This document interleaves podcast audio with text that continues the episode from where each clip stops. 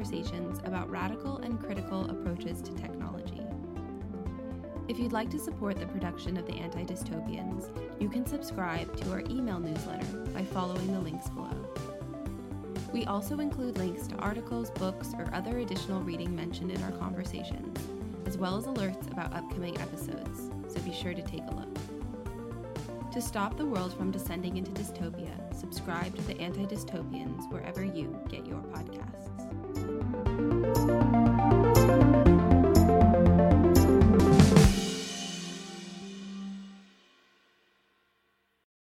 Hi, everybody. We're here today with James Muldoon, who's a senior lecturer in political science at the University of Exeter and head of digital research at the Autonomy think tank. And we're talking today about his latest book, Platform Socialism How to Reclaim Our Digital Future from Big Tech. So, thanks so much for coming on the Anti Dystopians today. Yeah, thank you. Thank you for the invitation. It's really wonderful to be here. Yeah, I'm so excited because I absolutely, as I let you know, uh, loved this book. So, really excited to delve more into it. Um, but maybe we could just start with, for our listeners, you know, just a bit about yourself and your background. So, like, how did you first get interested in studying political science technology? Um, and how exactly does, you know, being an academic in political science influence how you th- are thinking about these technology corporations?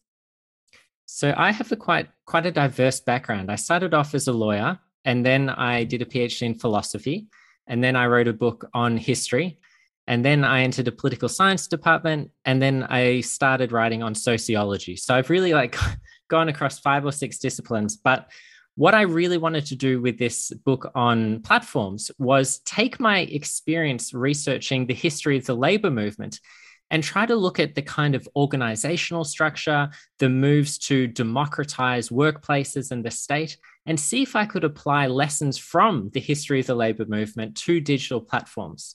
I think one of the things we've seen in mainstream criticisms of digital platforms is that it's so often these tech insider turn critics who are the largest and, and most vocal voices that we hear. So your Tristan Harris's and your Frances Haugen's.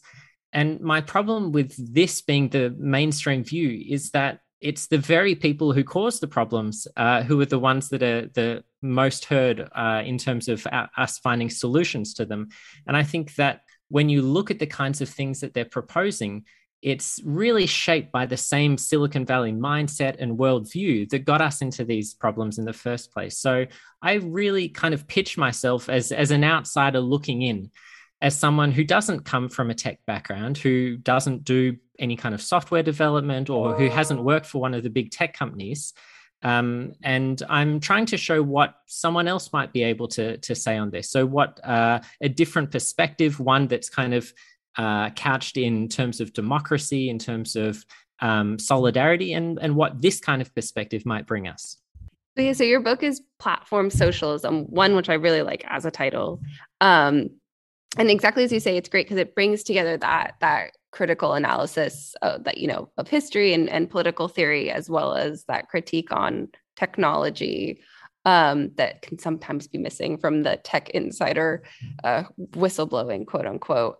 Um, and you also offer some really like interesting like solutions and paradigms through which to think about both like critiquing tech but also like how we can address the inequities that they they bring up. Um, so maybe uh, you could talk a little bit about like what how you're defining what platform socialism is and like how you came up with like the idea for a book about platform socialism in in the first place um, and, and kind of like the main the main idea or argument of of the book well, I'm glad you like the title platform socialism because honestly, a lot of people don't.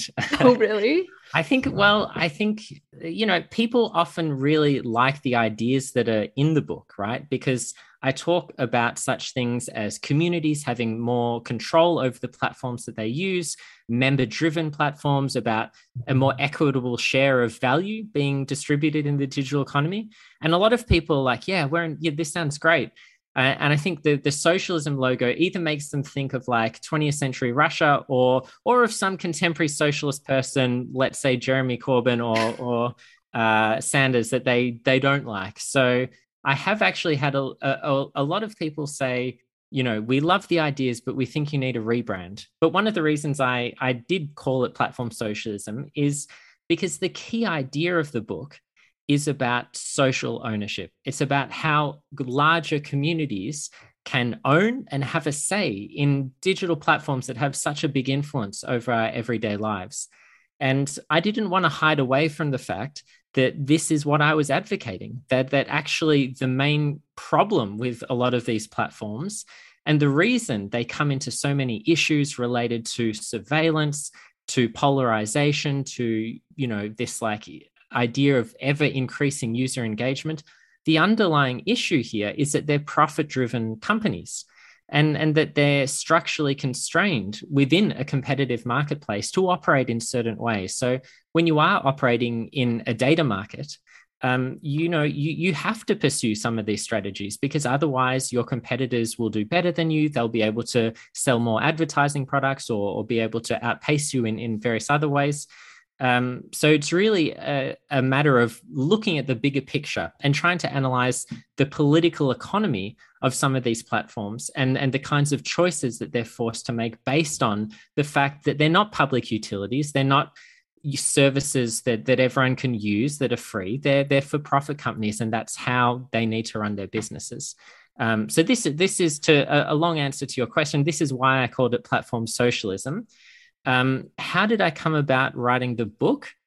Um, really, this this has a lot to do with um, how how poorly received my previous book was, because I spent like close to a decade of of really hard going archival research in German archives, reading literally reading like Gothic script that like 100 years ago that like you can't even tell what's an s and what's an f and there are all these kinds of issues and my german is is already kind of questionable at the best of times so scrolling through all these documents it's a lot of work right uh, and and really because it was about such an uh, you know arcane ye olde issue of the german workers movement in early 20th century germany and the german revolution um, it it you know it didn't quite get the the reception that I would have hoped for it. Uh, and I still think that it is like you know one of those underrated underrated books that is still waiting waiting to be discovered by a larger audience. So um, the project for this book was really trying to take some of the lessons um, and and key insights in political theory that that are still there, waiting for any any good reader. Uh, in in my other book, um, "Building Power to Change the World: The Political Thought of the German Council Movements," and basically try and snazz it up a little bit, try and look at, at how uh, these kinds of ideas, which I think could be very popular, uh, could get a, a, broader audience with in terms of like digital platforms and, and the kind. And so I think that's kind of similar to uh, some of the things that that you're doing, Alina, with your project on the political theory of corporations and looking in particular at at digital corporations. Yeah, it's a good way to make people pay attention um, it's so funny that you mentioned that about about people's reaction to socialism too because i always feel like it might be i don't know if it's a peculiarly american thing but it does seem to be a cold war hangover in some ways because i remember when i first came to the uk one of my professors says like well obviously if you read marx and my first thought was like you're not allowed to read marx. Realizing oh dear that might not be accurate outside of the us higher education context yeah, I think um, the UK, because Marx lived here and there's this huge UK socialist scene, I think it's a bit more common here. Or and also continental Europe, right? Like there's a much deeper history of socialism than in the US, of course. Yeah, it's yeah, it's it's it's it's fascinating and like the not not having that gut reaction of like, uh oh, socialism equals communism equals totalitarianism. Um, but but so obviously one of the, the, the socialist thinkers you are drawing on in the book um, along with marx is is GDH Cole and and guild socialism which i think is really fascinating. And actually earlier in the year before i had read your book or before it even came out i think i remember reading GDH Cole and thinking oh this would be really interesting applying to tech corporations. And then you did and i was like oh this is fantastic. Um, so I, I just want to ask then, you know, one of the things I hope political theory as a field focuses more on is associational democracy uh, and kind of like the the democratic theories of corporations in general, not just companies, obviously, but things like, say, universities. Um, so, I, and one of the lines in your book that I love is, you know, the fundamental flaw is that corporations don't see themselves as a threat.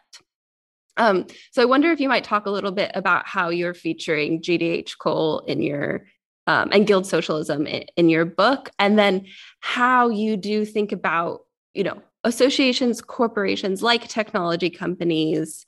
Um, sh- how do you think about how and why they should be under public or democratic control? Okay, well, there's a few issues there. So let's unpack. Um, first of all, you know, some of your listeners might not know who GDH Cole is. So let's try to relate his theories with some of these issues around corporations and um, broader participatory society. Um, one of the driving ambitions of the project is to find ways in which digital platforms can be owned and governed by their members. That's the kind of baseline, right? So, the level of the organization, we want a Twitter, for example, in which members have a say in new services that are operated, in who's on the board, uh, in how the, the service is governed, and, and, and what kind of value can be derived from it. So, this is the kind of starting point. Now, GDH Cole was a, a Fabian and a guild socialist who was writing in the early 20th century. And his vision was really for a more participatory society in which every major association that we participated in we would have some kind of democratic right to how it was organized. So, one example could be museums or cultural institutions. We might think of local sporting associations. Cole also had in mind, of course, the workplace. So, centers of production. He would also include consumer councils. The, the vision is really for a series of organizations which are themselves internally democratic. So, what, what the project involves is an extension of the principles of democracy from what he saw as a kind of narrow sphere of the state, where we're electing one representative every three years for our entire constituency.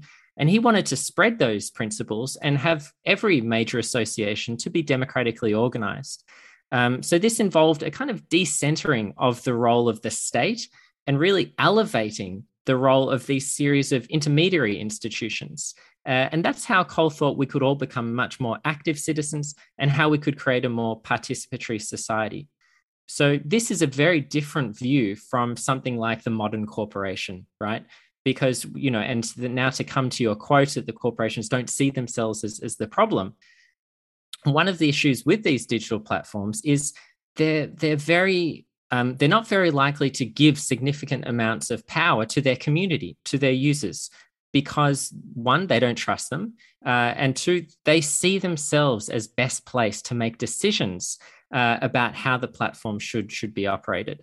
So to to turn to, for example, Airbnb, um, there is a huge part of their their mission is to be a stakeholder corporation to try to look out for all the communities that use the platform from their hosts to their guests and i have a chapter in the book um, about the return of these ideas of a stakeholder society, because really it's from the kind of Blair Clinton era that these ideas first developed, right? So when 1980s capitalism was at its peak, you get this kind of backlash and then suddenly like no we're, we're you know the profits at the top are too high and people at the bottom are missing out and, and wages are stagnating. And so you get this kind of turn to, to have a, a kinder more gentle form of capitalism one that will share the wealth a little bit more. Uh, and so, just as third way politicians advocated for this uh, in, in the kind of 1990s, so too do we see the return of this, um, both uh, in Silicon Valley, but also in the broader kind of corporate America um, in the past two or three years, particularly just before the pandemic, we saw these ideas returning to the World Economic Forum, um, to the, the uh, PR releases of, of a lot of Silicon Valley companies.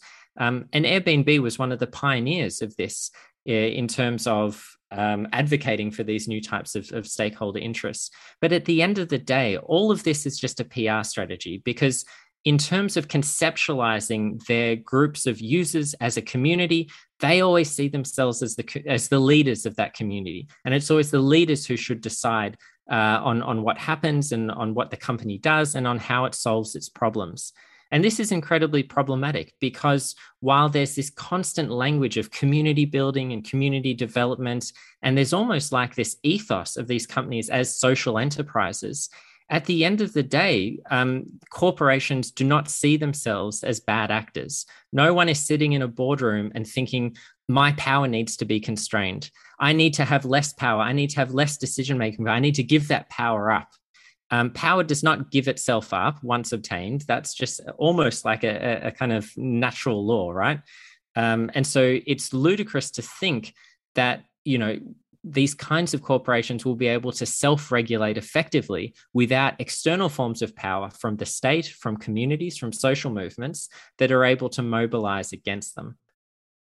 I guess so. One question that I often have is that you know I think there's there's the problem almost as, as you kind of point out of of of like internal workplace control and then the power the corporations have more generally. It's like one problem with Facebook is that like Mark Zuckerberg controls it because he controls majority voting shares and is CEO. Um, but even if Facebook was a completely like democratically run, like all Facebook workers had uh, equal input or whatever, and they had votes, there would still be that that legitimacy problem of like the impact of Facebook, right? So as, as you point out, right, it's they're not uh, wouldn't necessarily be responsive to the communities that it is affecting.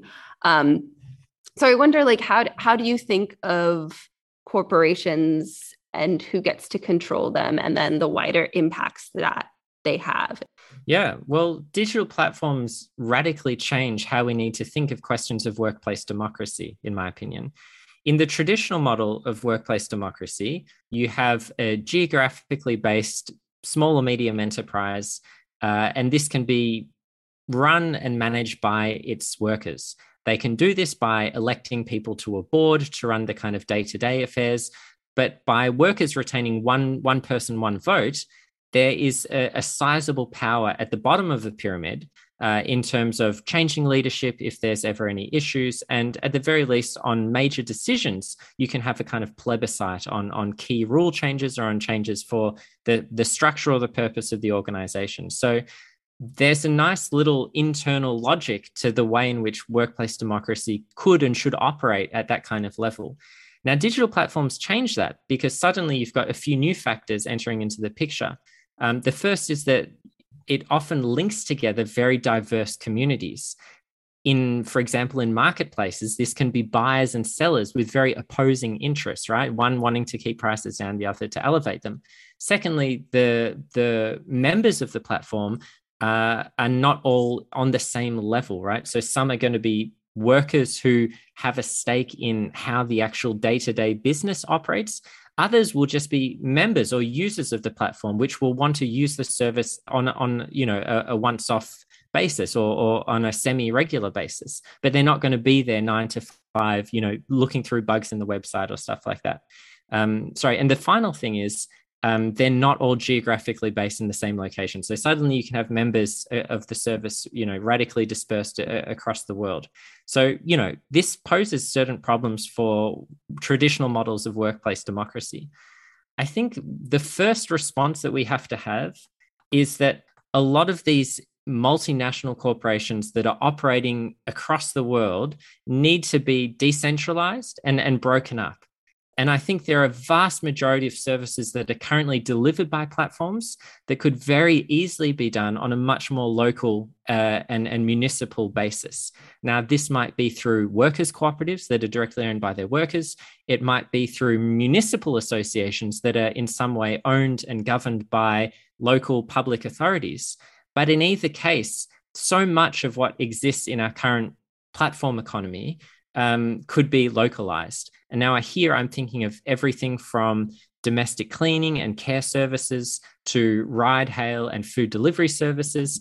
A lot of this kind of you know everyday aspects of the platform economy i think could be run at this more local level so in terms of um, yeah the first step is is basically trying to make these platforms smaller because one of the fundamental principles of democracy is that it it works best at a local level, right? Either and and many people, even in the modern era, have thought that if you do want to reinvent democracy for modern times, um, the best way to do that is to do so within a kind of small geographic area where people can, at the very least, have some idea uh, of the kinds of people that they're going to be interacting with, the kinds of members of the association. They might have some limited face to face contact with them, uh, and they might be from some kind of shared community. So that's the first point. Um, the second point is that platform governance does give us some new tools with which we can start to rethink workplace democracy. So when we start to look at things called multi stakeholder platform cooperatives, we can see that you can actually um, structure certain types of governance within the, these organizations to give different parties a different share of the vote. So, for example, Resonate is a music streaming platform that is cooperatively run. Uh, it's like Spotify, for example, but you know a, a cooperative version of this, and they actually designate different seats on the board for listeners, um, for musicians, and for the software developers who help run the platform. So you can have whatever percentage split that you want, but something like a 40 40 20 split um, or, or what have you, is a way of trying to balance different interests within the, the, the model of a platform cooperative in which you might have different kinds of user groups uh, that otherwise might conflict or, or have their find their interests to be clashing. Um, so there are specific tools to digital platforms that could help us negotiate this kind of workplace democracy. Um, but at the very least, we need to start thinking about different ways we can, from the local right up to the international, think about how we can create democratic structures for this. And it is, you know, admittedly, it's the easiest at the local level. And it's only when you get up to very specific types of digital platforms, and, and those are mainly social media, um, internet search engines, um, and, and some forms of global marketplaces where you get into much thornier questions um, because sometimes the international dimension of the of the platform is is unavoidable and intractable and indeed a, a, core part of the service. So I think it's there that you need the most kind of experimentation. Whereas with some of the more things that can be localized, we can use some of our old formulas in, in new ways. It's really interesting because it actually bleeds into my next question. Because um, you said, you know, it, digital and digital platforms specifically have is what has changed the calculus. And obviously, one of the things I was struck by in the title is that you call it platform socialism rather than like say tech socialism or, or something more more general. Um, so I wonder then, you know, in the book and as well as in how you're how you're thinking about um, platform socialism, as you say, the platform economy, why you chose to center platform specifically um, so do you think that platforms represent a new kind of like break or iteration of like either capitalism or corporations specifically? Um, and is there then a difference between tech corporations, which we don't think of as platforms? I'm thinking like Apple or Amazon, we don't always call them platforms, although they have platform aspects, versus, say, Google and Facebook, which we or, or Airbnb or or Uber or what have you, in which we, we really associate with the platform, then is there kind of a a, a difference that you you are drawing out between between what those kinds of tech corporations do? So the first part of the answer is well, there is a bit of marketing to this. You can't you need to think of something that's going to be snazzy, right? And I'm a big fan of Nick Srnicek's platform capitalism. I did kind of see this as like a successor book to that. I don't want to um you know to to to make him the the author of all my mistakes. But there there are the final four pages or so of his book where he kind of sketches a few possible types of alternatives. And part of the project was really both updating some of the analysis because it has been 5 or 6 years uh, but also like really trying to flesh out what would public ownership mean. Because i think as soon as you say things like democratize facebook or nationalize amazon it just raises all these questions of how exactly would you do it in practice? And so the book was really my attempt to show exactly how for a series of very specific types of platforms how it would be done or how it could be done and, and kind of contributing one possible model for for uh, you know a vision of a, of a platform future. Um, this i think was really important because we don't have a really good imagination on the left for when it comes to technology I think the the kind of dominant view that I see on social media is just this kind of neo luddite approach of well this is shit you know uh, technology's crap it's all designed to to control workers and to surveil us. And you know to be honest that's kind of true. That is what it's doing but that's precisely because this is what uh, you know technology companies are doing under this stage of capitalism.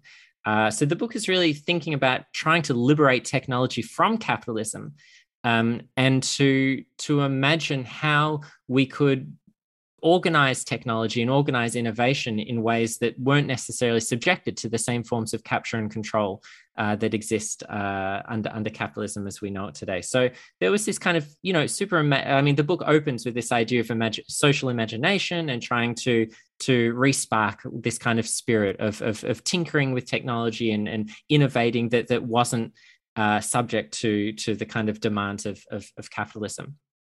And the reason why I chose platforms was because I also think they have a very distinct business model that we do need to understand and come to terms with. Um, it's true that not all tech companies are platform companies. Um, and we also shouldn't think that all platforms operate in exactly the same way, because I think something that is often missed when we think about platforms is that there are actually a variety of, of platform models that we kind of lazily lump in together. So there's like labor platforms, there's streaming platforms, there's um, yeah, a whole variety of different types of transaction and exchange platforms. Um, but I do think there are a couple of common features, and and they do change certain aspects of how we should think about um, businesses and, and and capitalism. For me, platforms are best understood as essentially value capture devices. They're instruments that have been designed to appropriate the value creating activities of those who use them. And so I think there's an extra exploitative dimension to the way platforms work because they're not just buying labor power to exploit workers. They're not just trying to make a small profit on goods or services that they're, that they're uh, providing. They're really just kind of doing nothing. Um, and I think it's this it's this idea that you could just sit there um, and benefit from having rather than doing, as the, the kind of term goes in rentier capitalism, that you could profit from all of the activity that's happening within your space, within your world that you create. It's just an incredibly exploitative and extractive way of, of being in the world as a business. Um, and I think this both gives them a lot of strength because you know you you you you benefit from network effects. So Facebook now has almost three billion users on its platform. Uh, Amazon, Google, Facebook, they're all kind of have these enormous monopolies uh, over the the industries and the spaces that, that they work in. But at the same time, the fact of being a platform, when you think about it, it's also an incredible weakness because they don't actually do anything. The, the kind of matchmaking that a lot of these services provide or the, the portals or the, the gates that they can control, technically we could very easily replace them, right? Like let's put the question of political will and the kind of resistance that they would put up out of the picture. If you just wanted a public search engine, it wouldn't be that hard to, to, to clone something like Google. If you just wanted a, a, a logistics system that, that could clone um, the kinds of things that, that Uber or, or Uber Eats does, we could do that kind of stuff right? It's it's the fact that you, it's very hard to challenge and replace dominant platforms um, particularly when you're not a commercial actor and you have no vested interest in in achieving dominance to to reap the kind of rent and and the the profits that that they achieve through market dominance. Um, but i still do think it's a weakness right? I think the thing that every owner of a platform company secretly knows is that if the tide ever did turn against them, it could all go overnight, right? Because you you don't have the kind of bricks and mortar, you know, long-standing customer base. You've just got a bunch of people that that have proven themselves in the past to to be very fickle um, and to to be able to to switch platforms if if it ever you know came to it, right? Like the MySpace exodus to Facebook we think we think these platforms uh, are going to be here forever, right? But people thought that about Rome, and it, these platforms might not be here as long as Rome. They might actually only be here for another few years. Uh, by which time, you know, a, another perhaps worse platform will come along, or something something altogether different. Um, so I do think that it's not just about technology. There is something incredibly specific about the way in which platforms operate that we need to think about I think Nick Srnicek's book and and you know many others. Right now, we've had thousands of articles on platforms, platform economy.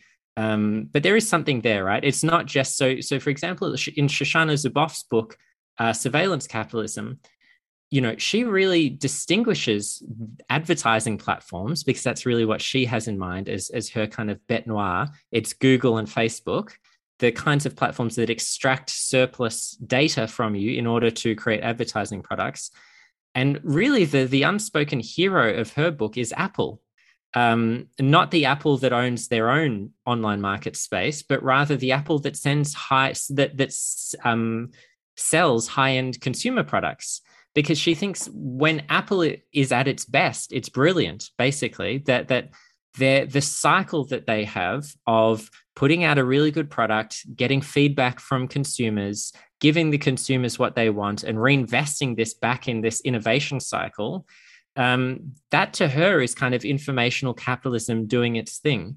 And it's kind of this, you know, as many people have pointed out, she thinks that surveillance capitalism is, in fact, this rogue mutation of how capitalism is supposed to operate. And she's not giving you either a Marxist or an anti capitalist or even really a capitalist skeptical critique of these industries. She's giving you a, a kind of pro free markets in many ways uh, critique of capitalism. Uh, and so it's, it, it's very, always very strange to me how beloved she is on the left and even the center left, given her background, the books she published previous to this, and the implicit framework of the the whole book. I, I mean, I suspect because of how long it is, many people don't actually read it, and so they they're not really it just sounds like yeah we don't we don't like surveillance so therefore we like this book. Yeah she really did capture the zeitgeist for for a moment there. Um i agree about the the length.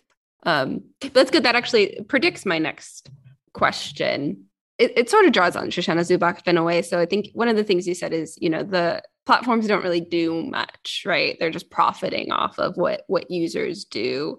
So kind of two related questions one is um, do you think then right if if if platforms are just if they're doing nothing essentially or nothing that we couldn't replicate easily do you think if we ban did something like ban targeted digital advertising or digital advertising and kneecapped for what at least for Facebook and Google as Shoshana Zuboff points out probably not Apple and Amazon you just kneecap their revenue um, that that would solve you know the problem that Shoshana Zuboff identifies as as of extractive like data practices. And then you might see something that's like not profitable not for profit you know like the US government running a search agency paid for by the taxpayers run through the national archives or whatever. Um, or or is or is the problem uh, deeper than that? And then two the the way uh, these platforms are are kind of situating themselves is, is that any different than previous iterations of like say you know just anybody taking labor rights away. Like is is there something you know you say that they're not really doing anything but the, is there really anything different from uber and a taxi company besides an app? Like are, are they are they really di- are the digital platforms really different? So let's let's talk about targeted advertising first. If you ban targeted advertising it would be a good first step towards addressing some of these issues. It would, in fact, address every problem I think that Zuboff has with these corporations because that's really the only model she has in mind. She's not interested. I mean, the, the book is not a book on the broader digital economy. It's not a book on Uber or Airbnb or any of these other platforms that, that have become so prominent in our lives. It's a book about advertising platforms and those that are able to generate targeted advertising through mining our, our data and our behavior. So yeah, it would cripple it would cripple Google and, and Facebook temporarily, um, but it wouldn't stop them from showing advertising. So the the European Greens are actually one group that have really tried to fund some research and look into the possibility of switching from a targeted advertising model to a slightly different model because they're worried about consumer privacy and questions of, of value being extracted from people. Um, so, as I said, it would be a good start, but you, you have to think that you know it firstly it doesn't stop them from advertising it just makes their advertising products less specific um, so suddenly you don't get adver- adverts for like shoes after you've just searched shoes, you'll just get adverts for for random stuff. I suppose it depends on the technical aspects of, of what constitutes surveillance or what kind of information they can gather. You might just get for example, on Google, um, adverts based on what your search has has been on that particular occasion. So if you search for like restaurants in London, you know, N7 blah, um, you know, the the top three results might just be, well, here are three restaurants that have paid us to put their their name up front. So it doesn't, it, it definitely kneecaps them, as you said. But like any good kneecapping, the reason you do that is because you don't want to kill them. You you just want to hobble them a little, uh, and so they they might be temporarily hobbled, but it's it leaves out. And this is the problem with the Zuboff framework. It leaves out so much of the the the worst aspects that are happening elsewhere in the digital economy, right? Because it's not just targeted advertising platforms platform businesses are doing much more than just selling ads to people and increasingly those that are in the ad business are trying to move away from it because they're worried about the kinds of regulations that are getting cooked up in Europe and the effects that it might have on have on their business and so you see for Facebook, uh, when they became Meta, they invested $10 billion into this new range of hardware, right? They want to get into virtual reality and augmented reality. They want us to live in the metaverse because they want us to sell all the products uh, to live there. Um, and, and part of this move is trying to diversify their revenue stream because currently it's 98% is just selling ads. Um, and they would much prefer if they had a more, you know, as any company would, they had a more diverse revenue stream.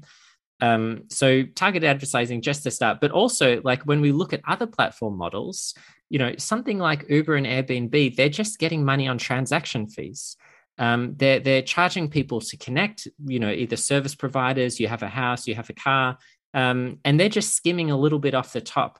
So remember that a lot of this kind of stuff was already happening, right? They, they've kind of sucked up a lot of the the informal economy that that was happening in these areas where people were either getting taxis or or just getting lists with people. That were people were staying in random places before the for profit model of these um, you know, we had couch surfers, we had other ways in which people were connecting to to do these kinds of transactions and and to to uh, fulfill these kinds of services.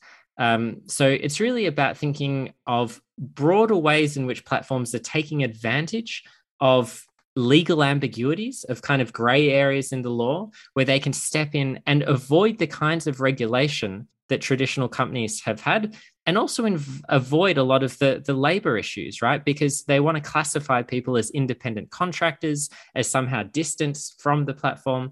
And in the book, I talk about these two movements of trying to concentrate profits at the same time as externalizing risk and responsibility, both onto their workers and onto the, the communities of users that use them. So there is something that is new here, but it, it's really just a radicalization of what companies have always tried to do, which is to get as much money as they can while pushing as many of the bad things as possible back onto other people. And that's kind of like even you know very pro market people recognize that the problem of externalities that's created through the modern corporation is one of the biggest problems of capitalism because you have an economic unit that is seeking to maximize profit and where they can they will definitely externalize um, cost of doing business onto others. And, and the problem with platform companies is that you have this new technology that essentially allows them to skirt very old laws related to employment, related to the environment, um, related to the type of business that they are.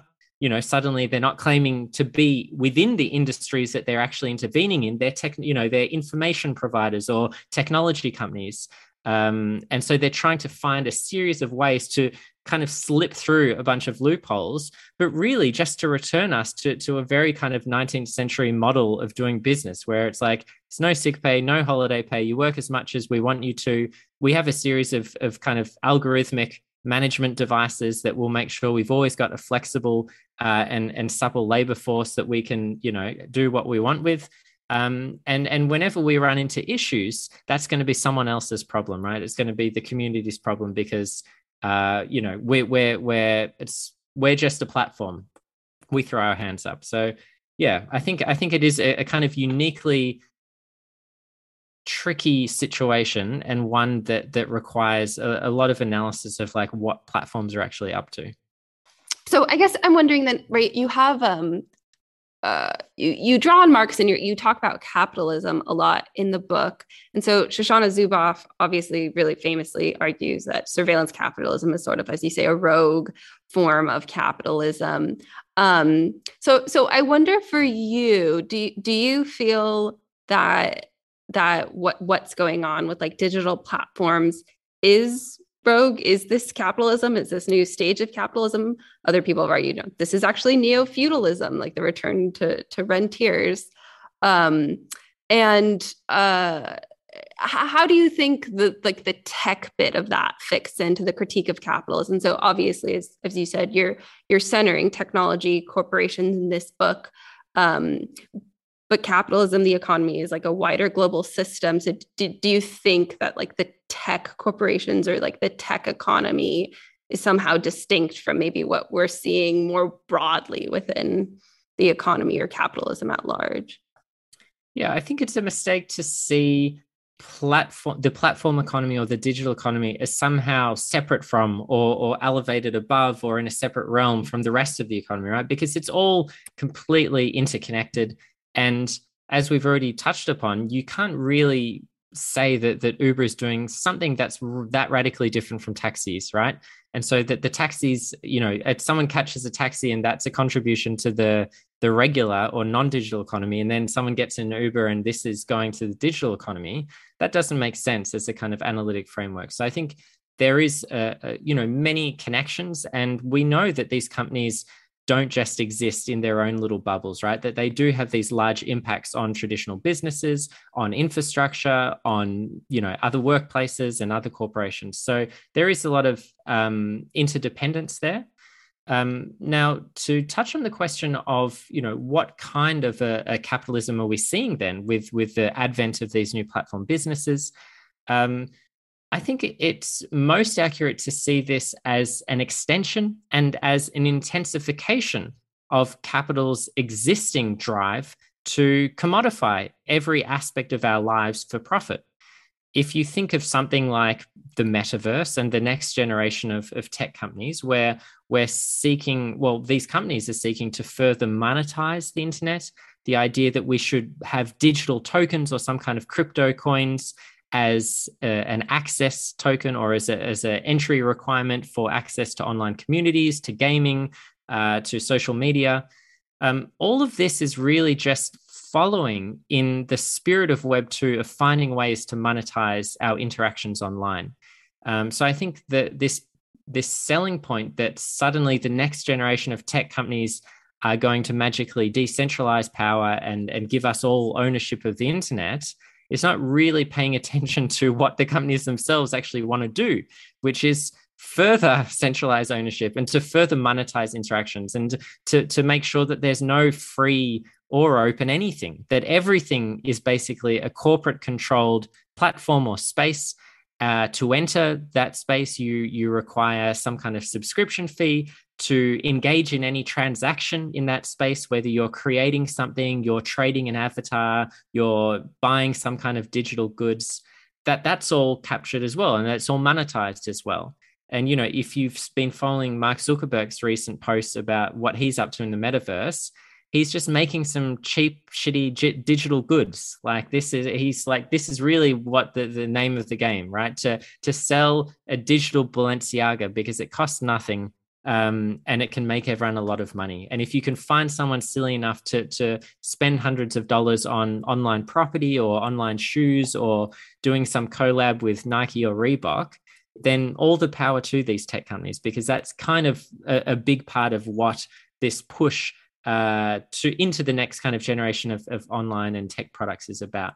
Um, so I think this is, you know, as true of that generation as it is of the current generation of platforms that we're dealing with today. That the real push was about finding ways to monetize um, our online activity, and for them, for for the past decade, it's been primarily through advertising revenue and through some kind of subscription or transaction fees. Uh, so it's about creating a, a, community, growing that community, and then asserting your ownership and and kind of dominance over that space in a way to really exploit the vulnerability of these people to accept what is essentially unfair terms of exchange, right? That you, when you go onto these platforms, you sign away any rights to receive value from from the data that you're creating, from the the services that you're using. But it's your activity that's powering these machines, right? Like we're the hamster in the wheel. Without us, without us posting and chatting and fighting, you know, they don't get any money because they don't have any people to advertise to. I think this is kind of what I'm getting at when I say, look, they don't do anything obviously they do something right the software is well designed it's often very user friendly it costs a lot of money to do this kind of thing but the point is we could easily do that ourselves the injustice of these platforms is that they have created this vastly unequal ownership structure at a point in time where people just didn't know how valuable these services would be right uh, and so now that they're creating billions of dollars uh, of value um, I think we need to ask ourselves look, is this situation fair? Because regardless of how they got there, um, I think it's it's plain to see that it's it's an incredibly extractive and exploitative kind of relationship. Um, and so, yeah, that I think the the case for social ownership or collective ownership or however you want to phrase it, um, that we should extract public value from these digital services, and that this value shouldn't just go into the hands of, of a handful of billionaires um, is a very easy case to make on, on in principle. Yeah, I wanted to pick up on then um, something you said earlier, which is about you know democratic control is is better or easier better localized. Um, so I wonder then when when thinking about things like especially like Facebook or instance, I'm wondering like how do you think I mean, I'm thinking about this in geographical terms, but like, how do you imagine the local? So, like, if we look at even state attempts to like quote unquote control Facebook. H- how then do you think about like local control of of platforms, especially when even states, not necessarily local, but you know, uh, geographically bounded states struggle to control them? Does that just mean that we need different platforms, right? Like we need more local platforms which are say interoperable is it something to do about internet architecture um, is it something about local local control and and then is there sort of a risk or like how do you think about um, you know are, are these things going to become geographically or, or, or nationally or locally bounded um, in a way that undermines some of like the the collective power that you have on say a platform like twitter where you can connect with anyone regardless of of geography yeah so i think there are two issues here one is how do you challenge and regulate platform power. And the second is how do you replace it or, or find something better? When it comes to the first example, I do think we need state power and transnational power uh, in order to challenge these these platforms. I don't think you can just create local small alternatives that will somehow flourish in the face of huge multinational corporations because that just doesn't happen. You can't you can't have a, a, local tiny tiny alternatives that will somehow rise up magically because that that's just not how a competitive marketplace works so in order to constrain the power of these state of these platforms we need state power. We need the eu to to regulate them and regulate them much more than they're currently doing. Um, and it really is the eu that a lot of people are looking towards because the US has just proved really unable and unwilling to to step in to regulate US companies. And the the cutting edge of of kind of regulation is really shifted to the EU I think particularly uh, in the past couple of years um, but it's also states right? States can step in and and ban uber. They can you know s- provide certain conditions. They can say that there's a presumption of employment status of their workers. They can put various conditions on on how people work for platforms. Um, so there are real uh, possibilities of state level and transnational actors um, challenging the power of platforms, of, of, regulating them, of placing conditions on them in terms of size and, and market share and things like that. And it's also the power of, of unions and social movements to challenge these actors, of workers to directly resist. Um, to to go on strike, to form unions, um, and we've seen a lot of this recently with with Amazon. Um, but having said that, I think that when if we want democratic alternatives to these platforms, we do need to remember that that democracy operates and functions best at, at a smaller level and that it's very difficult to have a meaningful kind of democracy at a global level um, and in fact we don't really have anything that is a good example of this or that has worked particularly well. Um, so that's not to say that we can't find ways of constraining power at an international level, but it's just that if we want functioning democratic associations, they tend to work best when they're smaller. Now, when we come to the, the example of social media, there are examples of, of interoperable services, right, that we currently have in, in the Fediverse, things like Mastodon um, and, and other forms of social media through which people can connect in small autonomous groups, but still remain in contact with others uh, in a broader social network. Um, and so this allows a certain degree of autonomy for people to set their own rules and set the kind of content and moderation policies um, while still retaining connection to a larger network. But to be honest, it does open up a whole new set of problems, right? Of, for example, the burden of content moderation. If Facebook is not going to do it, then who are? It'll be very difficult for small communities. Uh, it's also difficult to see how these kinds of services and tools would get funded um, because there would be huge inequalities of the kind of wealth people have access to. So some people would kind of have these deluxe private services and, and others might not have access to this. For me the the answer is to for public organizations. And so i'm thinking here of like large foundations nation states potentially um, to fund people to create free and open source software under the condition of a kind of non-commercial non-exploit clause that you are creating these tools uh, for the benefit of humanity um, that you're archiving them and, and kind of storing them in ways that are accessible that people can tinker with and, and kind of make alterations on. Um, and that you kind of yeah you need to find this kind of funding that that isn't just trying to fund european unicorns that are like for profit you know like a european facebook but rather that are doing public alternatives that are that are based on commons principles that are based on creating public value and you know for the common good that aren't going to be commercially exploitable um, and so I think that's the kind of thing that governments in particular and foundations need to start investing more in because I think that's where you get much better functioning alternatives along the lines of what we currently have in the free and open source software movement. One of the things I wanted to ask you about is I think there's something, well, at least I struggle a lot with is thinking about this relationship between or, or tension between the centralization of power and then on the other hand oppression and justice.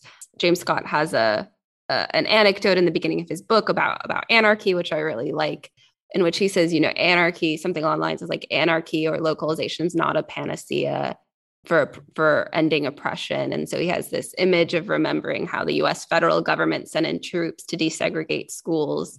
Obviously this is something I've been thinking a lot about in in the US contracts in particular around Roe v. Wade in which you know a, a, right is being imposed by a sort of like federal or or central authority and is supposedly quote unquote being given back to local states. Um, and some of the like decentralized again quote unquote or lo- more localized communities say like wikipedia or well and i think you talk about them in the book as well you know they're they're more decentralized less susceptible to like central power in the way that facebook is um, but are still sites of other forms of oppression be it gender be it racial. Um, so how do you then think about what when building new platforms or new alternatives uh, that like relationship between you know the fact that like injustice can exist or oppression can exist at a local level. Um, when, when you think about alternatives like how do you uh, uh, think about that tension between decentralized and democratic control and say like something along lines of like justice or equality even? Yeah it's a very tricky question because you're right to say that you know decentralization does not mean you're going to get the outcomes that you want in in every local region that is suddenly decentralized. And it's also a problem of democracy right? Because as soon as you let people decide um, what if they decide poorly? What if they they make bad decisions and and suddenly um, the the power that you've given them means that um, they're they're being more racist and sexist and homophobic on on TikTok and Facebook or whatever smaller cooperative versions that they have, um, and that the community guidelines that they set are even worse than the ones that Facebook had. Um, and on on one hand, I think that there isn't really a, an easy and satisfying answer to this. You can't just magic away these kinds of problems. That is just the nature of people making collective decisions. And if you decentralize that, um, there's going to be a lot more you know many more groups that will have the power to to to do these kinds of things. Um, i think that we do have a couple of things in our favor though. The first is that um, communities won't be motivated uh, by a for-profit business model. So one of the reasons why facebook continually runs into problems um, is that they don't really care about any of these moderation issues. They just want to make money, right? So they have to, every step of the way, prioritize their advertising clients and their capacity to serve ad products above all other considerations. And I think this just leads them constantly into issues related to um, what kinds of content they leave up, you know, how long Donald Trump was allowed to stay on all the platforms, all this kind of thing, because they're really about clickbait and they're about engagement. And so they're incentivized to have very racy, very evocative, very polarizing content on their platforms. Now, if we had community guidelines um, that were created by communities that were not oriented in this way, I think that kind of incentive to go out of your way to have terrible content on your platforms would be eliminated. Um, but yeah, I think you're right. At the same time, you're, you can't guarantee that people won't make bad decisions. Um, and I think there is a kind of certain democratic mindset that looks at some of the key social struggles in the 20th century, particularly around things like segregation, um, the Black liberation movement, um, certain aspects of the feminist movement, and, and really sees like democratic federal governments stepping over Republican state governments and therefore saying, um, aha, well, centralization is actually the key to a just society. Um, but there's no guarantee that the politics will work in your direction, right? You it could very be very easily be a centralized right wing government and a bunch of local left wing alternatives that are, are you know uh, trying to to to institute a different kind of, of of system. So I think there, there's the question of centralization versus decentralization can swing both ways. And I don't think that the one or the other is a clear answer for one side of the political spectrum because it really does depend. And historically, it has depended a lot uh, based on, on who's in power. Um, at the same time, though, I think I will return to this idea that, look, you can you know it, it's about who's deciding these things. There has to be some institution or some kind of authority that is vested with decision making power over certain aspects of how the community operates. So the question is not you know there's no answer that is well no one decides right? The, the answer is always someone. Says which collective do you want that to be?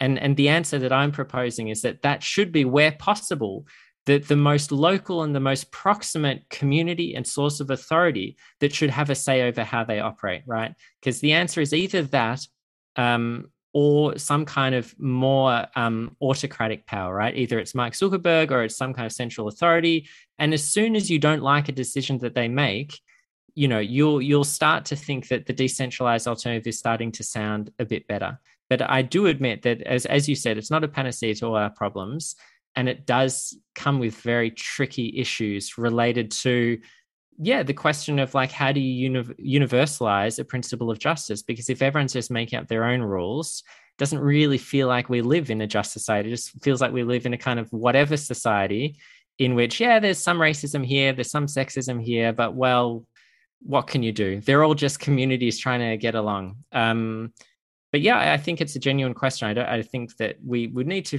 try to think about things a bit more on a case by case basis. And I, I don't propose to have a kind of catch all answer to something as tricky as that question. Yeah, it's something I, I think a lot about too, especially since I, like you, like tend towards local um, and, and, localized power. Although I still I still remember like very vividly when I I did my master's in Northern Ireland, one of my professors saying to me, like, all of you like utopian people come here or students you know utopian thinkers come here thinking and, and things are going to be so idealistic and then you find out communities are not fuzzy places.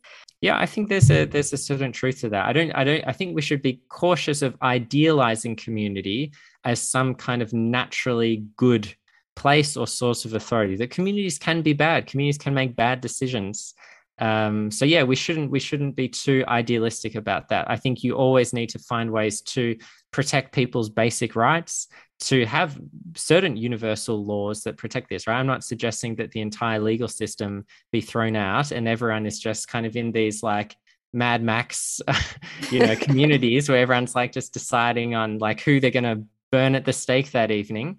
Um, for sure, but uh, we're, we're talking about internal matters yeah. to platforms, basically. Like Facebook is still, you know, you can still make um, commit crimes uh, and uh, while on Facebook that are kind of covered by national law, right? It's not like Facebook is a, a jurisdiction upon itself. Yeah. So normally at the end of the podcast, I ask people about their recommendations, but you conveniently have already given a list of kind of uh, uh, proposed ideas um, at the end of your book, which I really appreciated. So I wonder if maybe you could pick a couple or maybe your favorite.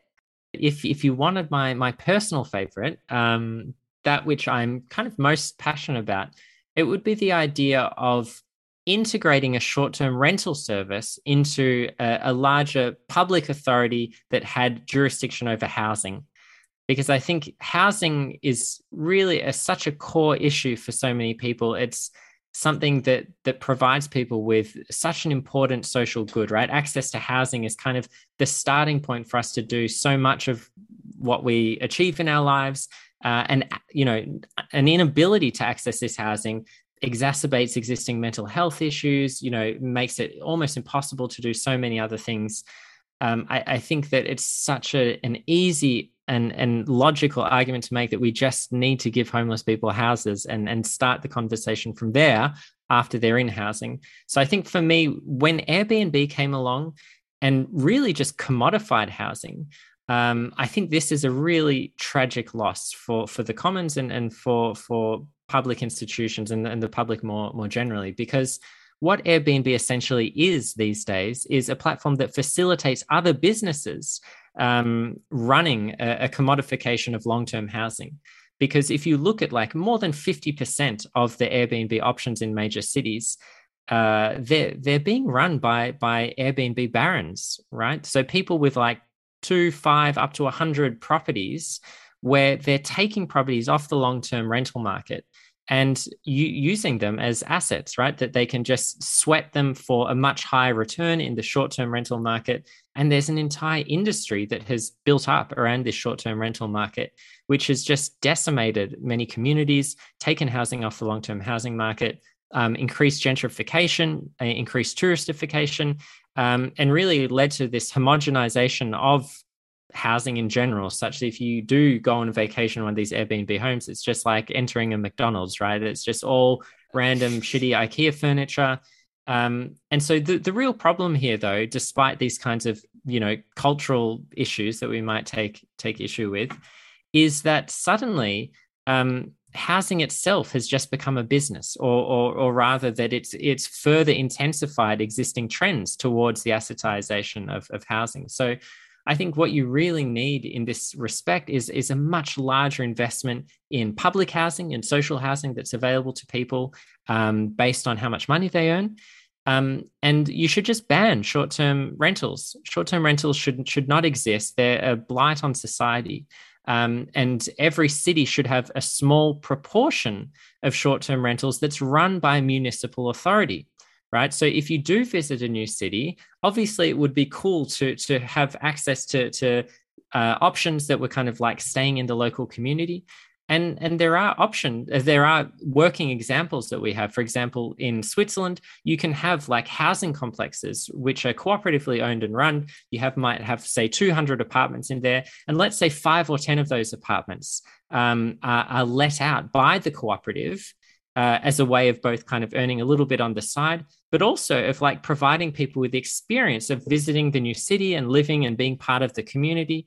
And I think this kind of model is possible to to spread um, to a variety of cities around the world, such that you know when you have a municipal authority that runs the social housing program that makes housing available to people, that we need to you know really expand what's on offer there but that's the that's the kind of institution and that's the kind of organization that could run a short-term rental service but it's it's for the value uh, of the community. It's for for creating value for the public, um, and it's to allow visitors to the city to do so in, in a kind of nice and friendly way, to stay in these uh, public associations, but to completely eliminate the aspect that that kind of commodifies housing. So I think that's kind of I sketch it out in the in the book as like one of the examples that you could do is like an alternative to, to Airbnb. And we know that there are some cooperatives out there who are trying to change the Airbnb model. So I would point you to the fairbnb.coop people. Um, but you know, I think ideally I would prefer a municipal association rather than a workers cooperative to run something like that because I think it works best when it's integrated into a broader project of public housing. And I think this, to return to Cole and good old friend GDH Cole, um, you know, you can think about this idea of the kind of broader, overlapping, and integrated democratic associations that are responsible for organizing um, social and economic life. So I think I, whenever I look think of these things, I always do think of like the broader system um, and I think, you know, there's a really good argument for expanding the competencies of municipal authorities so that they do have a much larger role to play in things like housing, in transportation, in health and, and welfare delivery. Um, so yeah, that that's my little that's what I am most passionate about in the book.